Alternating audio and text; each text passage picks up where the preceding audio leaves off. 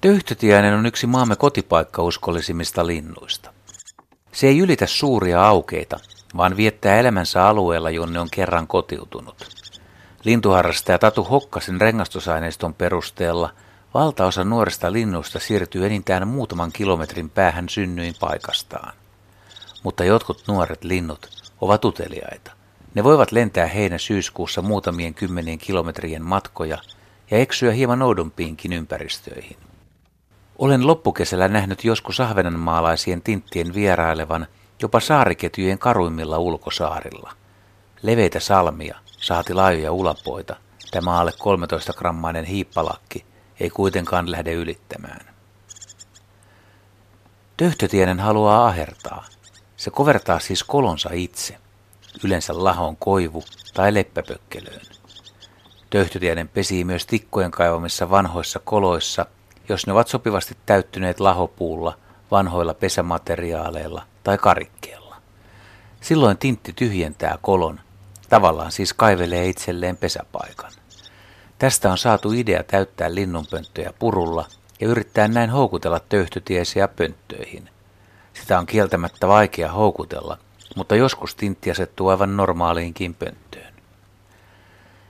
Sen verran töyhtötieden on metsätiaiden, että vaikka se talvella tulee pihapiiriin ruokintapaikalle, avoimelle tajama-alueellekin, niin ei sitä kyllä ihan pihapiiriin oikein saa pesimään.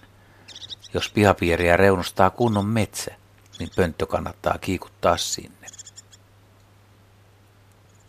Kesämökkiläiseltä voi töyhtötintin pesintä jäädä huomaamatta, sillä poikaset ovat usein jo maastossa, kun mökkeilykausi alkaa. Naarsa hertelee kololla jo maaliskuun lopulta lähtien ja huhtikuun alkupäivinä sammalista, villoista, karvoista, höyhenistä ja hämäkin seiteistä tehty pesä on valmis. Yli 4000 töyhtötiestä rengastanut Tatu Hokkanen kertoo, että töyhtötiäisen pesä on aina huolellisesti tehty, paksu, korkea ja lämmin. Ja syytä onkin. Huhtikuussa työt voivat olla vielä hyvinkin kylmiä. Töyhtötiäinen munii neljästä kuuteen valkoista, punaruskea täpläistä munaa. Seitsemän poikasen pesy on jo harvinainen, mutta ei mahdoton. Hokkanen on havainnut sellaisen tutkimusalueellaan Haminassa vain muutaman kerran. Nars hautoo munia yksin, 13-16 vuorokautta. Tuona aikana koiras ruokkii sitä joko pesään tai kolon ulkopuolella. Poikaset viihtyvät villaissa majassaan kolme viikkoa. Näätä on pesäpoikasille suuri uhka. Monet pesät ilmeisesti tuhoutuvat nimenomaan uteliaan kultakurkun takia. Käpytikkaa ei tarvinne syyttää töyhtötiäisten poikasten ahdistelusta. Aikaisella pesimisellä töyhtötintti ilmeisesti välttää käpytikkojen saalistuspaineen. Nämä ovat munimassa tai hautomassa, kun töyhtötintin poikaset kerjäävät ruokaa. Kummatkin töyhtötiä ja semot huolehtivat jälkeläisistä. Toiset pesyeet ovat kaiketi aika poikkeuksellisia.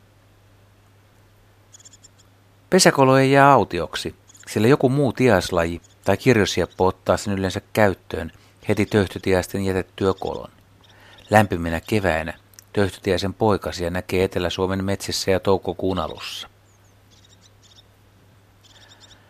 Vielä yksi ihmetyksen aihe. Töyhtötiäinen on varastoija, kuten hömö ja lapintiainen. Norissa tehdyn tutkimuksen mukaan töyhtötiäisen talviravinnosta – Liki 80 prosenttia kertyy varastoista, ja jokainen yksilö syö pääosin itse varastoimaansa ruokaa. Talvella töyhtötiäisen ravinto koostuu enimmäkseen havupuiden siemenistä, kesällä töyhtötiäinen syö selkärangattomia pikkueläimiä. Kirjoissa kerrotaan, että hyönteisillä ja toukilla on suuri merkitys pesimaaikaan, kun poikuet tarvitsevat valkuaisanepitoista ravintoa. Joskus kyllä ihmettelen, mistä sitä löytyy riittävästi huhtikuisina päivinä.